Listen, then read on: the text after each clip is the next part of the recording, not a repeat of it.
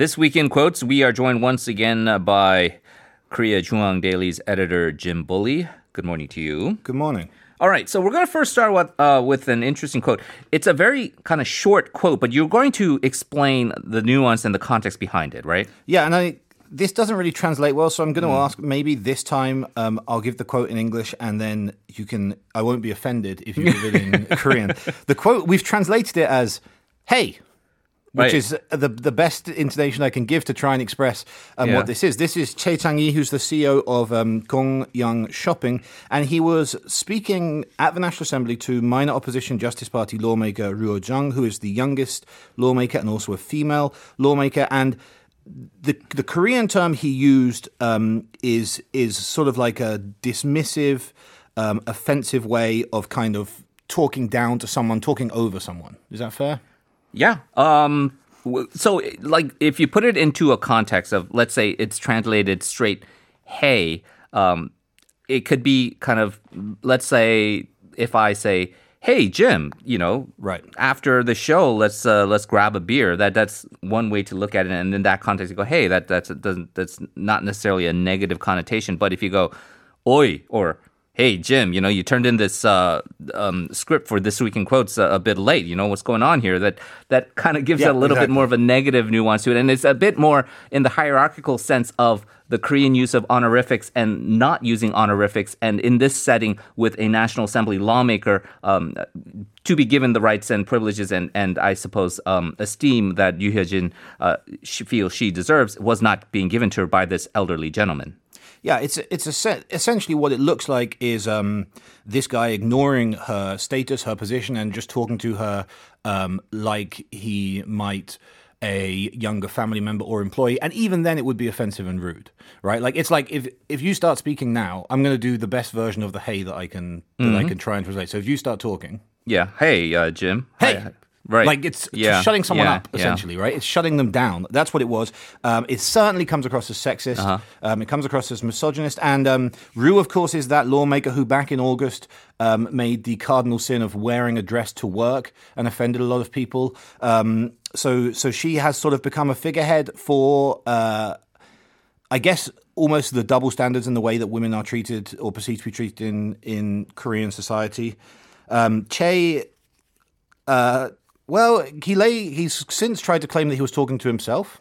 Um, which is difficult because it's not really an expression that you would ever Yeah, say to yourself. Um, he also tried to claim that he was saying false, and that he because he was wearing a mask, the sound was muffled, which is a very convenient excuse these days. Um, and he apologized if there was any misunderstanding, which was one of those great caveat excuses where he's apologizing. a non-apology apology, Yeah, the onus is on you for mishearing it, Right. but he's sorry that you did that.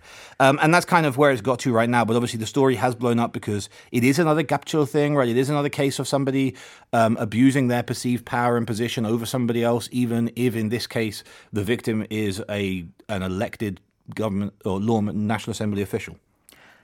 It is. I would not equate them in the same uh, standing in terms of political influence and uh, prominence, but uh, there are some parallels with. Uh, if people follow U.S. politics, with this uh, young lawmaker recently elected, Alexandria Ocasio Cortez, who's a very progressive lawmaker, uh, she's been known to ruffle feathers. She's been known to be much more savvy on social media than than her older counterparts, and there have been also accusations of sort of um, not just racist remarks towards her, but also kind of sexist and, Yeah. and a little bit of uh, an ageist uh, perspective on how she uh, conducts herself. Yu is similar in that vein, perhaps not quite as prominent, but she is quite effective in terms of. uh, In Korean, they call it noise marketing, but creating a stir, and and this is you know maybe through you know intentionally or not intentionally. This is just another sort of feather in her cap of doing that. Uh, uh, you know, aside from all these uh, like outfits that she wears to the assembly, which draw a lot of attention. Yeah, and I, I think that's a very good comparison. She isn't perhaps as controversial a figure um, or as as influential a figure, um, but she certainly has become this this figurehead of a uh, a young female member of a new generation, sort of pointing out through her actions and her words that a lot of the traditional ways of doing things are both unnecessary and often um, both sexist and also um, I'm not sure if ageist is really a word, but you, you, Yeah. know, you, you get what I mean. Right. And so we know that uh, there is going to be a changing of the guard, and she ha- she is perhaps going to be sort of uh, a a kind of leading figure for the next generation of politicians, depending on how her career goes. But there, there will be in subsequent elections, you would think more and more uh, people of her generation uh, eventually taking power in national assembly. It's going to be an adjustment period for a lot of these 70 year old people who are going to have to go testify uh, in front of uh, the assembly for these national audits. Okay, let's turn to our second issue here. This is another quote, and once again attributed to the former Justice Minister Cho Guk. Yeah, Cho Guk says um, it's hard to spend 10 million won even if you drink several bottles of fine liquor. An investigation on room salons will reveal the fact. So Cho Guk is talking about the ongoing lime asset scandal and reported claims by suspect uh, Kim Bong Hyun in a letter to Yonhap that he spent 10 million won. Uh, which is a lot of money, entertaining five people at a room salon in uh, Cheongdam-dong. And it's sort of interpreted that Cho is hinting at the possibility that more entertainment than drinking was provided or that mm-hmm. you know the money was just straight up bribes yeah and which is sort of an unspoken kind of suspicion that probably a lot of people who uh, may perceive the goings ons behind closed doors in korean society uh, would come to uh, in terms of a conclusion. And this is uh, the backdrop of this is Kim Bong Hyun, the Star Mobility uh, chairman, had issued some statements that now seem to have a boomerang effect against the opposition, who had been really aggressive in pursuing these Lime Optimus Fund uh, allegations against ruling party figures and Blue House officials, where now uh, they are some members of the opposition are implicated as well as uh, members of the prosecution themselves. So it's really now become again, you're going to go into your tribal bunkers and you're going to not be convinced otherwise, but you're going to basically be on the side that uh, you've been rooting for uh, initially.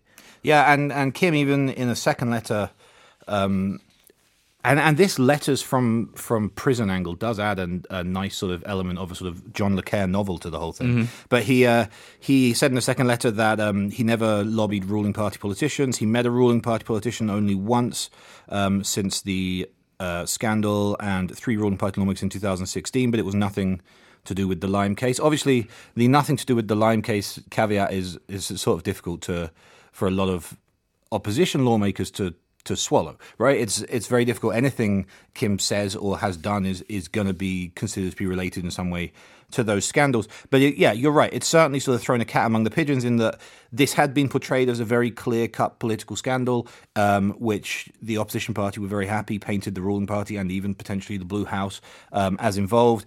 And now it's been sort of flipped around onto both the opposition party and also the prosecution, who I think it's fair to say increasingly in political terms are are portrayed as as a different side from the ruling party and the Blue House.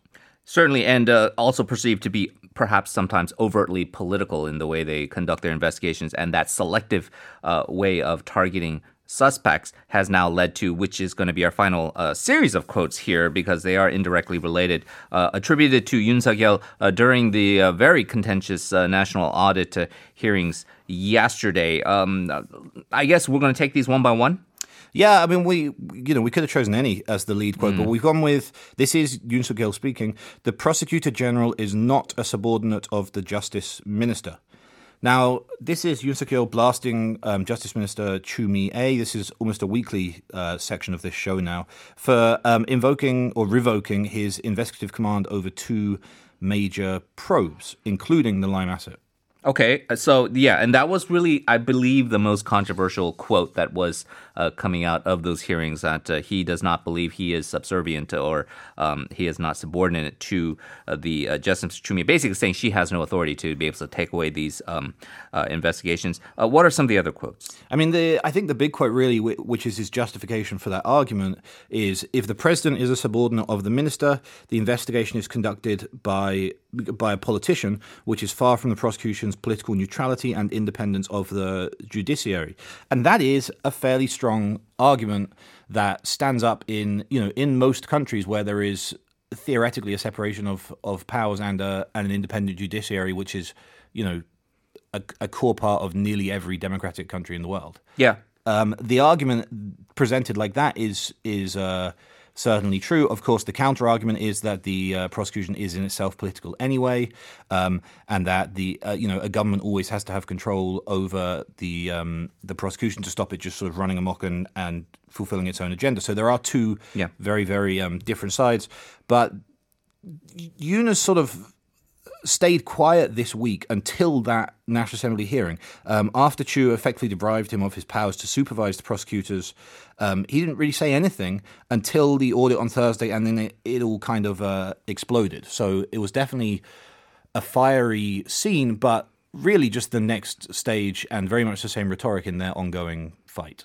You know, aside from the merits of both sides and and their arguments or how they're approaching this, and again, whatever side you're on, it is clear from a strategic point of view that Yoon, if he believed that he could have done the same thing that uh, basically resulted in the former justice minister who we just talked about, Cho Guk, resigning, that he could kind of maybe exert the same levers of power within the prosecution against the Justice Minister Chu Mi-ae, uh, he definitely met his match. And we were talking about somebody who is much more of a political animal and somebody who is much more savvy in sort of the, the Machiavellian scheme of things. That uh, it was, uh, I, I said this yesterday, he was bringing basically a knife to a gunfight in this sort of political back and forth.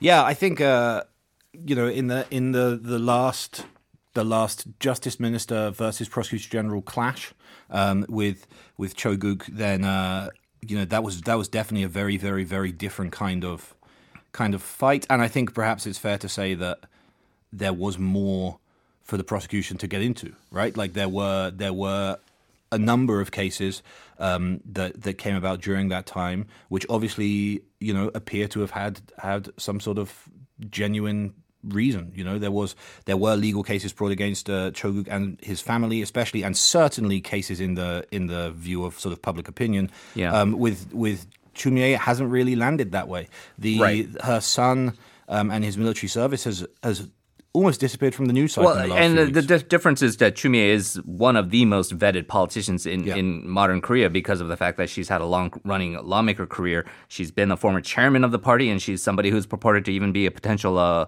uh, future presidential candidate, uh, depending on how uh, she navigates these waters. So, uh, certainly, uh, this is going to be sort of the uh, front and center of a lot of people's minds as the, the battle between the prosecution and uh, the reformist forces continue. All right, uh, we will leave it there. Jim, as always, thank you very much. Uh, hope you have a good weekend. Thank you. You too.